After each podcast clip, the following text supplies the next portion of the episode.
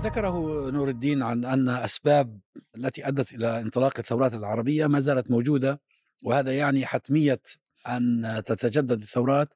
حقيقة قرأت قرأته في أكثر من مقال آه، بعض المراقبين والمحللين للشأن العربي وخاصة في ضوء ما يجري في تونس يقولون إن شيئا لم يتغير.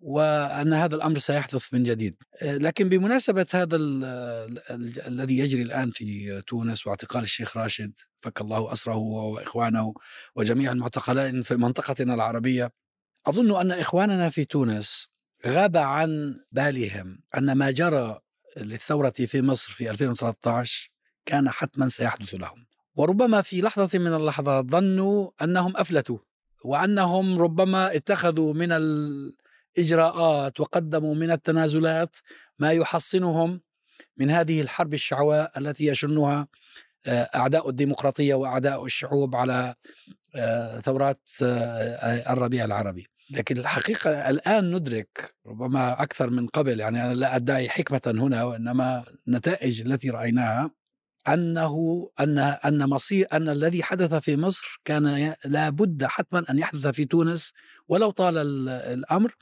لأن ميزان القوة ما زال لا آه، يفضي إلى تغير آه، تتمناه الشعوب. ميزان القوة المحلي ميزان القوة الإقليمي ميزان القوة الدولي. سنن التغيير بناء على ما نعرفه من أحداث التاريخ ومن تجارب الأمم السابقة آه، تثبت أن منطقتنا العربية ما زالت في المخاض. طبعا الأمر لم ينتهي. أنا أعتقد آه، أن الثورة المضادة لم لم تنجح إلا في تعطيل المسار. وسيكون هناك آه، جولة أخرى ودورة ثانية. لكن بالتأكيد نحن الذي لمسناه خلال السنوات من 2013 آه، إلى 2021 لما قيس سعيد الانقلاب. عمل الانقلاب. أن آه، آه،. الذين تربصوا بالثورة في مصر يتربصون بالثورة في تونس كما تربصوا بالثورة في ليبيا كما تربصوا بالثورة في اليمن وفي سوريا وفي العراق يعني أنا أنا أعتقد أبو ناجي أنه في عندنا إشكالية الحقيقة لازم نعترف بها يعني للأسف أنا لما نتكلم في مسائل الثورات ومحاولة تقييمها إما بشكل عابر يعني بمثل هذه اللقاءات الإعلامية السريعة أو من خلال المؤتمرات والمنتديات الكثيرة التي أقيمت. أنا باعتقادي بأننا نحيف على الثورة التي قامت من خلال آه، يعني البحث عن ثغراتها والبحث عن إشكالياتها ليست هناك تجربة بشرية إلا وعندها أخطاء. لكن أن نعقد ما حصل للربيع العربي وللثورات التي قامت في مصر وفي تونس وفي سواها على هذه الأخطاء أنا باعتقادي هو تبسيط للموضوع. إحنا عندنا إشكالية لازم الحقيقة نبدأ نسلط عليها الضوء ونتكلم عنها بشكل وافر وهي قضية أنه المعادلة الدولية القائمة إحنا نسميها بالمصطلح البسيط قواعد اللعبة لا تخدم ثورات الشعوب لا تخدم طموح الشعوب في الانعتاق من الاستبداد في الحرية في أن تكون لهم الكلمة في يح... يتحكموا بمواردهم مثل ما تفضل يعني تفضل أبو أنس بال الحقيقة أنه قواعد اللعبة تقف بالضد. ولذلك يعني ثورة سلمية. كانوا يتهمون شعوب المنطقة بالوحشية. قاموا بثورات سلمية. وواجهوا الدبابات وال وال وال والرشاشات بصدور عارية الجميع نساء وأطفال ورجال وكبار في السن والجميع خرج وبشكل سلمي حتى غيروا تغييرا كبيرا في مناطقهم لكن العالم رغم هذا وثم اختار الجميع مسار الديمقراطية اختار الجميع مسار حقوق الإنسان اختار الجميع الحريات. ولكن مع هذا العالم لم يسمح لهم بمؤسساته لم يسمح لهم. أنا أنا أعتقد أخي انه هناك عاملا في هذا الأمر يعني مهم ذكرهم في هذا المجال. العامل الأول إنه هذا التغيير الذي حصل في بنية ما يسمى بالدول العميقه في داخل هذه الدول اللي تم فيها الثورات مصر تونس وكان آه، تغييرا آه، للقشرة. يعني الشخص اللي هو الحاكم أو مجموعة من محيطين. لكن الأجهزة الأساسية المتحكمة بالناس وقوت الناس وإرادة الناس لم يتغير عليه شيء. وخير مثال الآن عندنا تونس. ومصر قبل ذلك. يعني مصر الرئيس مرسي الله يرحمه كانت الأجهزة كلها سواء كانت الأمنية والشرطية والجيش والمخابرات والقضاء والإعلام كانت كلها ضد ضده. وهذا لم يعد خافيا أنه كانوا حتى لا يرسلوا أو لا يعطوه المعلومات الكافية ليتخذ قرار.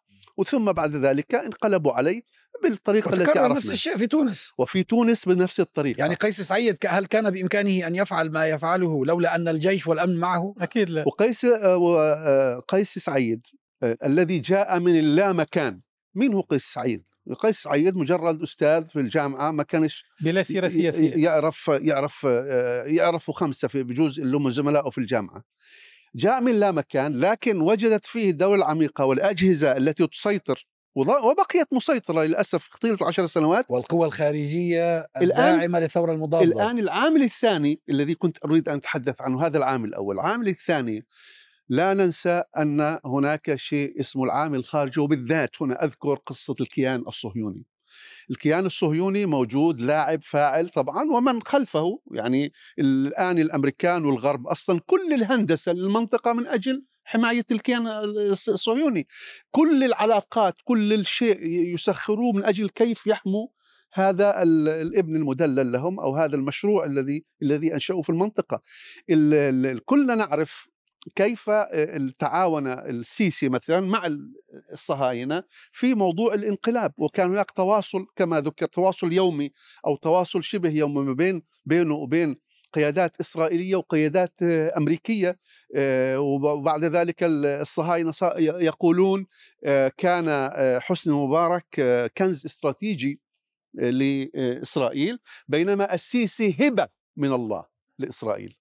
هبة من الله لإسرائيل. هذا طبعا قولهم. ولذلك هذان العاملان العامل الداخلي لم يحدث هناك تغيير في المؤسسات الأساسية وعامل خارجي وعلى رأسه موجود وجود الكيان وعدم آه، آه، يعني آه، لا يريد أن يكون هناك أي حرية للشعوب لأن أي حرية للشعوب في المنطقة يعني ضد مصالح هذا الكيان. أنا أريد بس نقطتين. وأنطلق من من مما وصلتم إليه موضوع الكيان الصهيوني. في 2008 وقدر أن هذه السنة سنة محورية في في هذا الوقت القصير. بدأ في نقاش في الولايات المتحدة بخصوص آه، هذه موضوع مقاومة الإرهاب على أساس أن اتباع الولايات المتحدة للأجندة الإسرائيلية في مقاومة الإرهاب أدت إلى عودة روسيا وأدت إلى اتساع الصين في العالم. وبدأ في نقاش أن هذا الخط يجب الابتعاد عنه وجاءت الأزمة الاقتصادية. مع هذا ما أشار له آه، أخي نور الدين في الأزمة داخل المنظومات ال- العربية. ولذلك وجود ديمقراطية في العالم العربي هو مهدد لحاجة العالم بوجود الكيان الصهيوني. لأنه آه، آه، الكيان الصهيوني قائم على أساس أنه واحة في وسط صحراء من الوحوش. النقطة الأخرى اللي أشار لها أخي أنس وأقدر أنها مهمة ومهمة جدا. أن في هذا العالم العربي الثورات التي قامت قامت بشعارات سلمية في كل دول العالم العربي وأول ما بدأ الانقلاب على الثورات في العالم العربي هو تسليح الثورة في سوريا. الشعب السوري كان يخرج ويقول سلمية سلمية. ثم أن هذه الثورات رفعت لها رمزية الإسلام فكان كان صلاة الجمعة بدأت في مصر ثم في اليمن يعني التاريخ الذي تتحرك فيه هذه الشعوب. هذه الثورات الذي جاءت به جاءت لافتكاك حق الإسلام في أن يكون مساهما في المجال العام. لأنه الدولة هذه اللي نحن اللي تقاوم فينا وتقاوم في شعوبنا تقول لا الإسلام هذا ما له علاقة بالسياسة ما له علاقة بإدارة الشأن العام. وقمعت قمع الإسلاميون على أساس انتماء مثل ما عندنا في تونس انتماء جمعيات غير مرخص فيها. الذي وقع أنه لأول مرة منذ ثلاث قرون تأتي قيمة وفكرة من عند المسلمين أعلى وأرقى من القيمة والفكرة الموجودة في المنظومة الغربية. لأن الثورة بالتعريف وفي كتاب وهذه النقطة اللي أريد أن أصل إليها في كتاب اسمه Taking Power افتكاك السلطة لجون فورن يتحدث على يعني الثورات ويقول أنه فيه في مراحل هذه الثورات. ولكن الثورة بالتعريف هي نوع من الحرب هي حرب شرعية يعني ممارسة للعنف. العالم العربي في العالم الإسلامي المسلمون قاموا بثورات بقيم سلمية وهذه مسألة وهذا تحدي حقيقي. النقطة بس أرجع في موضوع الحتمية صحيح يعني في نظرية في تاريخ الثورات انه في حتميات انه دائما الذين يحكمون المرحلة الأولى من المودريتس المعتدلين يفشلون في الحكم بما انه توقعات الناس عالية جدا وقدراتهم تكون محدودة وهذا يؤدي لبروز طرف راديكالي إما من المنظومة القديمة أو من داخل الثورة الثورة نفسها من الثوريين يفتك الحكم ويعمل تغييرات جوهرية. وفعلا ما قلته صحيح. يعني نحن في تونس ظننا للحظة ما أننا يعني نفذنا من من هذه الحتمية ولكنه للتاريخ للتاريخ سنن للتاريخ سنن. وهذا يحتاج بعدين حديث كي لا أطيل ولكن فكرة الحتمية وفكرة هذه معناها بعد الثورة يأتي معتدلون ثم تأتي مجموعة راديكالية تكون عادة دموية يعني تقتل الناس ويكسر المنظومة وبعدين يقول لك eventually يعني تستقر. بس هذا الاستقرار يأخذ عقود. هذا ربما بالنسبة للتجربة الفرنسية آه، تقريبا استغرقت أكثر من قرن حتى استقرت 150 سنة. نعم. ولكن ذلك كان يحصل في ظل وضع دولي نسبيا ليس مثل الوضع الحالي يعني ما فيش تدخلات الشأن الفرنسي. لم يكن متغولا. نعم بالضبط. لم يكن متغولا كما هو اليوم. الوضع عندنا الآن أسوأ أنه في تدخلات يعني إحنا دولة هو بس معذرة تواصل بعد إذنك التدخلات كانت موجودة. يعني الممالك في, في أوروبا تدخلت في فرنسا وعملت انقلابات وعالجت الملكية بعد إذنك. لا بس عفوا تعليقا على هذه النقطة. أنت بس ما عندك ما كان عندك صندوق النقد الدولي صحيح. الذي مباشرة من أول يوم يضع لك الشروط ويمسك بمواردك ويمسكك من من من رقبتك حتى ما تقدر تتحرك. ما ما كان موجود فيمنع يمنح من يريد ويمنع عمن يريد. طبعا طبعا طبعا. إحنا يعني في الخمسينات والستينات حصلت الدول العربية ومعظم الدول العربية على استقلالاتها. لكن ذلك الاستقلال حول الوجود الغربي من وجود عسكري مباشر على الأرض إلى وجود يتحكم عن بعد. وللأسف إحنا ما زلنا بعد تقريبا 60 أو 70 سنة في هذا الوضع. لما قامت الثورات قامت الغربيون أو المؤسسات الغربية نظرت لها يعني في الإعلام وقع الترحيب بالثورة التونسية باعتبارها ثورة سلمية وسموها ثورة الياسمين وكذا وكذا ولكن المؤسسات الحاكمة الحقيقية كانت تنظر لها باعتبارها خطر. ولذلك إحنا في 2013 اللي حصل من اغتيالات الجهة المتهمة فيها بشكل مباشر تقريبا فرنسا. يعني آه، صدر كتاب في فرنسا يحكي على أن الرئيس الفرنسي أصدر أمر بخمس اغتيالات في الخارج اثنين منهم في تونس. كان ذلك مقدمة لإلحاق تونس بمصر. حاولت تونس يعني منذ أن قام الانقلاب في مصر حاولت تونس خلال تقريبا ثمانية سنوات أن تتجنب ما حصل في مصر. تنازلات النهضة مناوراتها تحالفها مع نداء تونس كل كان الهدف منه هو تأجيل الانقلاب اللي حصل في مصر. لكن للأسف الوضع الطاب يعني تهيأ خطوة خطوة قضمة قضمة مصر جات ضربة واحدة انقلاب ومجازر. تونس تمت العملية بطريقة قضمة قضمة. هذا كان فيه إيجابيات وفيه فيه فيه سلبيات. سلبياته انه القوى اللي حكمت ترذلت صورتها بشكل مخيف. الإعلام اشتغل عليها والثورة المضادة اشتغل عليها بطريقة مرتبة منظمة حولهم إلى شياطين عند الناس. لكن الإيجابيات انه الناس خلال عشر سنوات تعودت على الحرية وهذا خلق نخبة. الآن الانقلاب نتاع قيس سعيد مش مستقر له زي ما استقر في مصر. لأنه في نخبة ذاقت طعم الحرية وثمرة الحرية خلال عشر سنوات الآن متمسكة بال بال بالعودة إلى التجربة السابقة. وهذا الآن قاعد يهري بشويه بشوية في في الوضع القائم. بس أستاذ الآن في تونس يعني إحنا يفترض إنه المؤسسة الموجودة اللي خلف قيس سعيد. أنا لا أعتقد إنه قيس سعيد يتصرف هكذا وحده وعنده هذه القوة. في لا شك أن المنظومة اللي تحكم منظومة الدولة العميقة اللي ما تغيرت حتى بعد ما جاءت النهضة وغيرها لم تتغير المنظومة القديمة.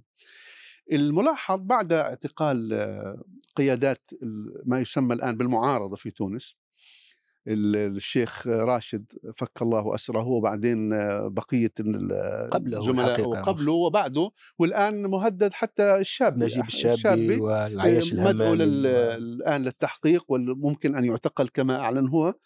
لا أعتقد أن هذا يتم بمعزل حتى عن الغرب الذي يخرج بعض البيانات الخجولة. يعني الاتحاد الأوروبي قال أنه هذا يعني قامع وما إلى ذلك الوزارة الخارجية الأمريكية وزارات خارجية في بريطانيا وفي أوروبا أخرجوا بعض البيانات اللي لفظية ليس لها أي نوع من لا لاحظ أستاذ حافظ أنه الانقلاب في مصر والانقلاب في تونس تم في ظل حكم الديمقراطيين في في أمريكا. بالضبط. فأنا أقول أقصد أن إنه هذه الأنظمة الغربية ليست بعيدة عما عما يجري في المنطقة ولا يمكن إنه لشعوبنا إنه هي تنغر بمثل هذه التصريحات اللي هي ضر للرماد في العيون. القضية الثانية أنا أعتقد اعتقاد كبير في موضوع التأثير على الثورات. إنه الاستعمار كان في القرن التاسع عشر وبداية القرن العشرين كان استعمار مباشر. وكان عن طريق حتى قبل ما بدأ عن طريق شركة الهند التجارية اللي هي بريطانيا الشرقية كانت هي شركة استعمارية. ال- الآن اليوم الاستعمار الموجود اللي هو يستعمر المنطقة العربية وذكرتم منه اللي هي قصة بنك ال- اللي هو النقد الدولي مؤسسة النقد الدولي. وفي هناك أربعة مؤسسات أخرى هي تستعمر العالم اللي هي البنك الدولي وموضوع السويفت هذا تاع التحويل المالي وموضوع الدولار وموضوع مجلس الأمن. هذه اللي بنيت بعد ال- الحرب العالمية الثانية. أعتقد إنه إحنا الآن في آه، وقت خلخلة لهذه المنظومة. ال- الخماسية اللي هي آه، بدل الاستعمار المباشر بدأت تستعمر الشعوب. إذا خفت يد هذه المؤسسات عن الدول وقصة الإقراض وقصة ال- ال- ال- المحاولات ال- الخنق والحصار وما إلى ذلك لأي تجربة لأي تجربة ديمقراطية حتى لو نجت داخليا كانت ستخنق خارجيا. لاحظوا مثلا على مستوى خلينا نقول على مستوى غزة. شوف الآن 16 سنة 17 سنة من الحصار 2 مليون اللي آدمي ليس فيه أي نوع من أنواع الخرق اللي. ممنوع التحويل ممنوع مش عارف إيه ممنوع الحركة. كل شيء.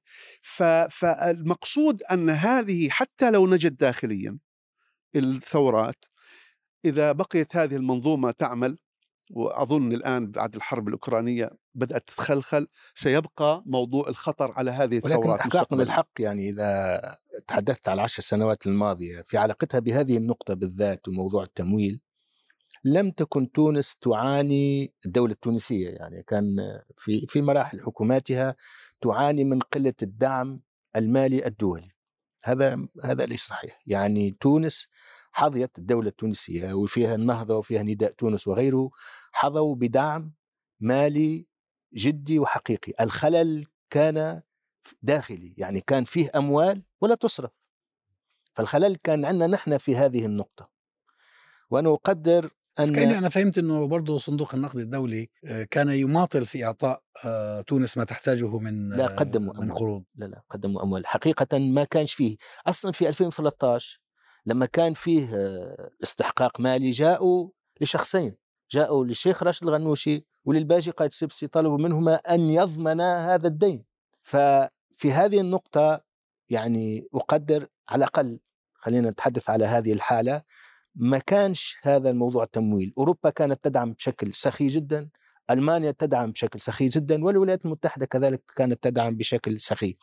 كان الإشكال عندنا نحن في جرأتنا على القيام بإصلاحات مستوجبة ومستحقة وكان كذلك موضوع الدولة العميقة وكان خوفنا من من حتمية ال- الانقلاب والتنازلات ربما التي سمحت لنا بعشر سنوات من الحرية.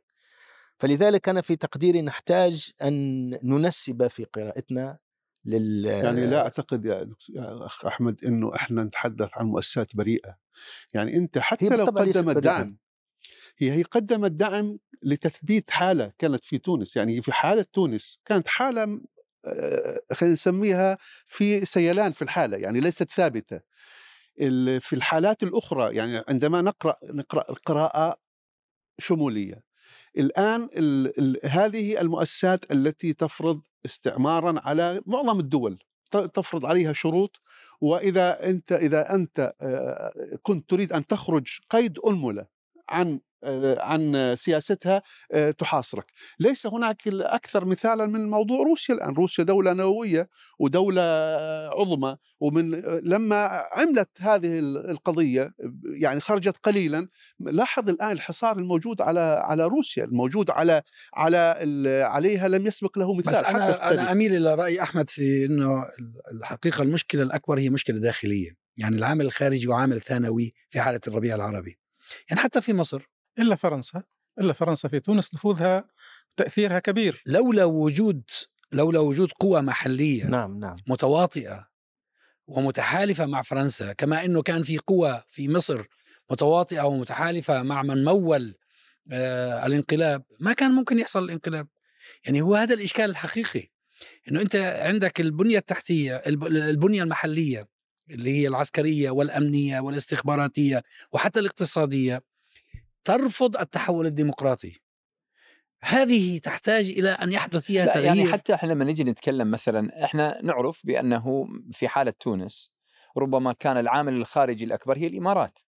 السؤال هو ضمن تقاطعات المنظومة الدولية من الأمم المتحدة إلى مجلس الأمن إلى الصناديق اللي متعلقة بالاقتصاد وغير ذلك ما است... ما. ما ما أحد يتكلم ويتحدث عن ضرورة الأخذ على يد دولة تصنع الصراعات تصنع الدماء تصنع الفوضى والتي تتقاطع مع المصالح الغربية في كثير من الأحيان إلى الآن ما أحد من المسؤولين طلع وقال هذه دولة يعني لو كانت في دولة مثل روسيا أخذت جزء من من أوكرانيا قامت الدنيا ولم تقعد، طيب الإمارات الذي تفعله هي بنفس الدرجة اللي تفعل تفعلها روسيا في في المنطقة بشكل عام.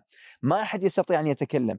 ال- الحقيقة يعني يعني أنا مثلا هم مسوقين أنفسهم يا يا أنس يسوقون أنفسهم يعني بيحكي ديفيد هيرست في مقاله الأخير يقول أنا أكتب هذه الكلمات آه، أرمق عن بعد مقر واحدة من أكبر شركات العلاقات العامة البريطانية.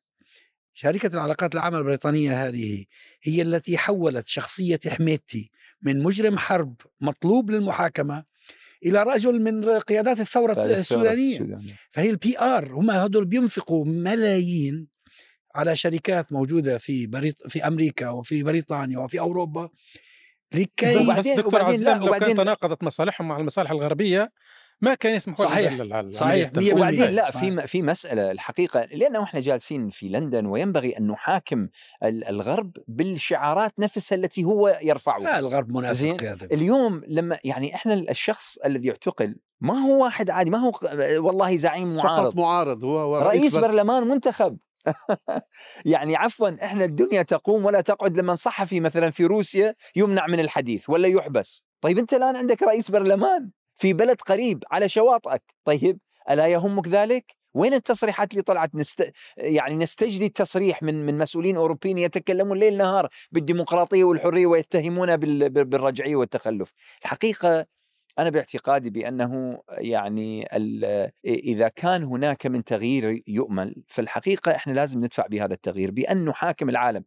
أردوغان لسبب ما أردوغان رئيس تركيا لسبب ما خلال السنتين الأخيرات بدأ يتبنى قضية. ما أدري إذا تشوفوه هو يتكلم عن الخمسة. يقول ير- يرفع يده دائما يقول الخمسة. وسألت الأتراك فقالوا هو يتكلم دائما يقول العالم أكبر من الخمسة الذين يجلسون في في مجلس الأمن. ولا ينبغي أن يكون العالم أسير هذول الخمسة. هذا يعني أنا باعتقادي أنه ينبغي أنه معه حملة شعبية ت- تحاكم العالم اخلاقيا تحاكم وإلا صدقوني أنا الذي أخشاه أنه ضمن هذه المعايير. ماكو مستقبل لأي وب... وبالمناسبة الرسالة التي أرسلناها إلى ال... إلى رئيس الوزراء وإلى البرلمان هنا في بريطانيا فيها رسالة واضحة أنه هذا الأمر فيه تهديد للسلم العالمي وللأمن العالمي. إذا اقتنع شريحة من الناس بأنه لا طائل من وراء الديمقراطية ولا فائدة من من المنادات بالحرية وأنه يمكن واحد بسلمية وتسامح وأخلاقية وتواضع الشيخ راشد الغنوشي أن ينالوا هذا العقاب إذا اقتنعوا بذلك والله ليكون عندنا 100 داعش مو داعش واحد. وهذا خطر على الجميع. هو للأسف يعني هذا المشهد مرعب يعني حقيقة. في بعض الكتاب الغربيين تحدثوا أن هذا انتصار للأفكار هذه ال- الداعشية. في كل حالات نحن الذي يحكم في تونس هم ما أصفهم بدواعش اليسار يعني.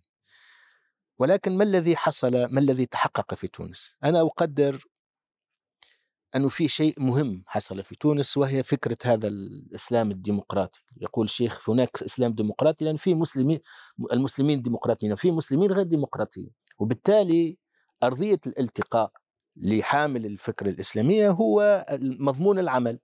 بغض النظر عن عقيدة من ألتقي معه. ولذلك في تونس المشهد إيش وقع؟ الذين دخلوا للسجن قبل الشيخ راشد هم من أقصى اليمين لأقصى اليسار بالمعنى الأيديولوجي من, من الليبراليين إلى اليساريين بمعنى العقائديين. ولكن هم كلهم يلتقون مع فكرة هذا فكرة الديمقراطية والحرية.